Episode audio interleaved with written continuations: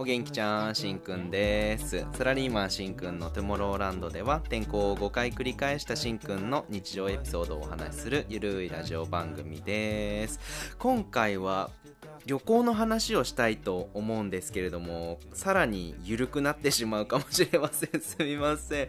ちょっと楽しかった思い出をここでよ語りたいと思います。今日は札幌じゃない。キリンのクラシックラガーイエーイ。いやちょっとね岩手ではだいぶ飲みましたしツイッターを荒らしちゃいましたね。楽しみすぎていろんな写真を投稿したりしちゃいました。いただきます。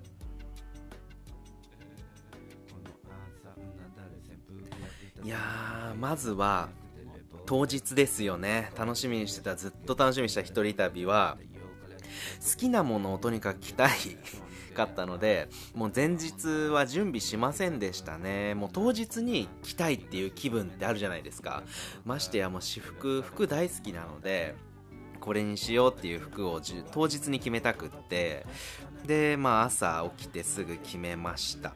でまあ次の日も一式買えるような服だけを持ってあとパンツだけ持って出かけた感じなんですけど奥さんの前ではあのテンションをちょっとねわざと低めにしたりして あのワクワクがバレないようにしましたね。なんかね悪い悪いじゃないですかやっぱり。なんか自分だけ楽しみに行くみたいな感じなのでちょっとテンション低めにして いやちょっとあとお願いねみたいなこと言ったりしてでいざ出発ですよ。もうそうなったらねこっちのもんですから。ね、新幹線もね、6年ぶりぐらいかな。テンション上がりすぎて、ツイッターに私服あげちゃいましたもんね、そこでね、みんながなんか反応してくれて、すごい嬉しかった。うん。なんか新幹線待ってる間、もう今にも走り出しそうな気分なぐらい、なんか、高揚してましたね。で、まあ、あっという間に岩手には到着するんです。あっという間ですね、でも本当に。1時間半。もうちょっとかな。で、簡単についちゃったら近いんだなって思いながら、まずはチェックインですよね。で、まあ簡単にささっと終わりにして、で、サービスのコーヒーとかが、あの、あるので、フロントに。それをさ、嬉しげに持って ルンルンでまずチェックインするんですよ。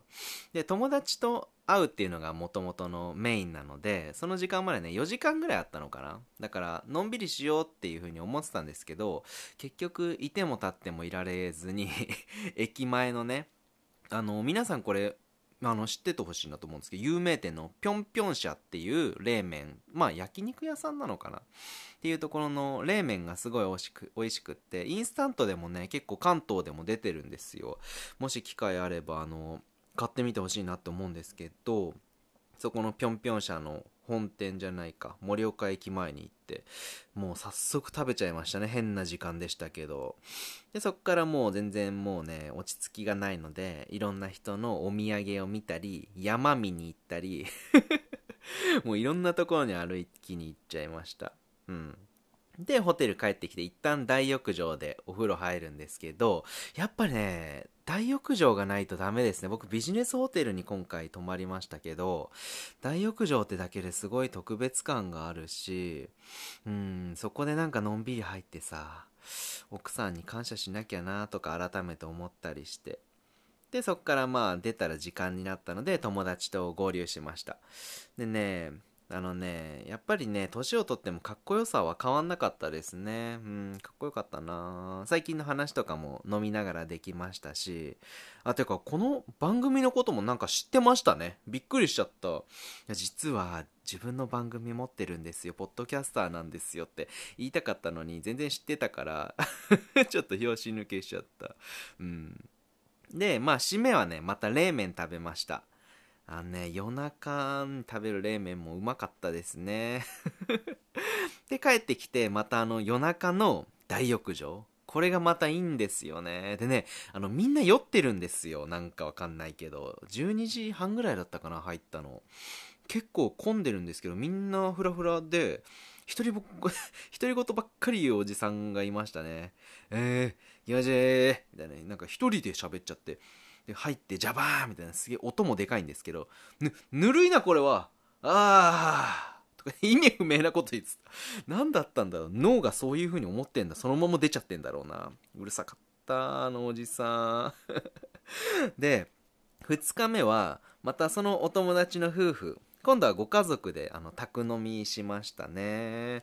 その方のお友達は、あの僕元カノのこともよく知ってるんですよ。ですごい辛い別れをされてたので今幸せで本当に幸せそうでよかったなって思うんですけどそうあの頃はね別れた別れてしまった後も飲みながら2人で泣いたりしたんだよな。懐かしい。で最後はまあ妻と近くに住んでるあの義理のはあの親がいるのでそこのためにお土産を買ったりしてまあ帰りましたね。いやー総じてめちゃくちゃ楽しかった。今までで一番リフレッシュできたなって思いました。ね。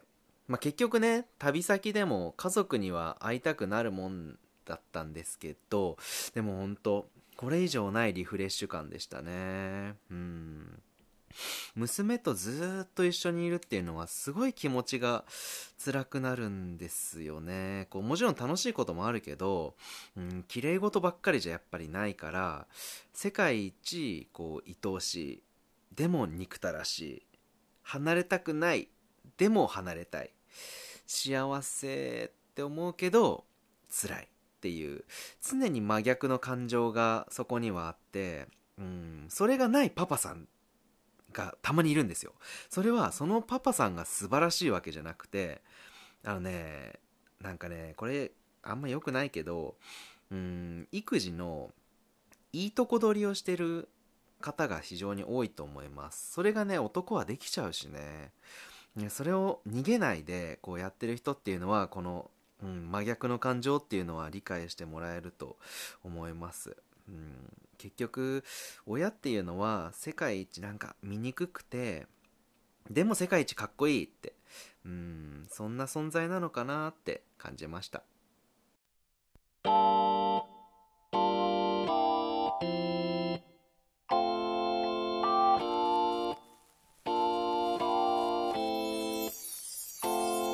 どこまでもはい、エンディングです。今日も最後までお聴きくださりありがとうございました。今回は岩手一人旅行のお話をさせていただきました。ありがとうございました。いかがだったでしょうか？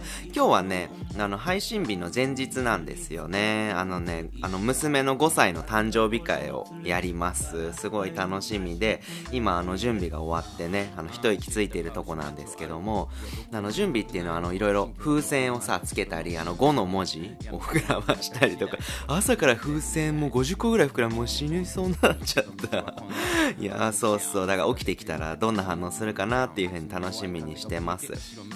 ハッシュタグ54であのお話しさせてもらったことがあってあの娘への手紙っていう内容で本当に娘に話しかけるようにあのこうなんでしょうね。今の日常を話した出来事があの話があってあのまたそういうなんだろうな。娘に対してこう残しておきたいっていうこともあるのでまたそういうのも配信したいなとふと思いました。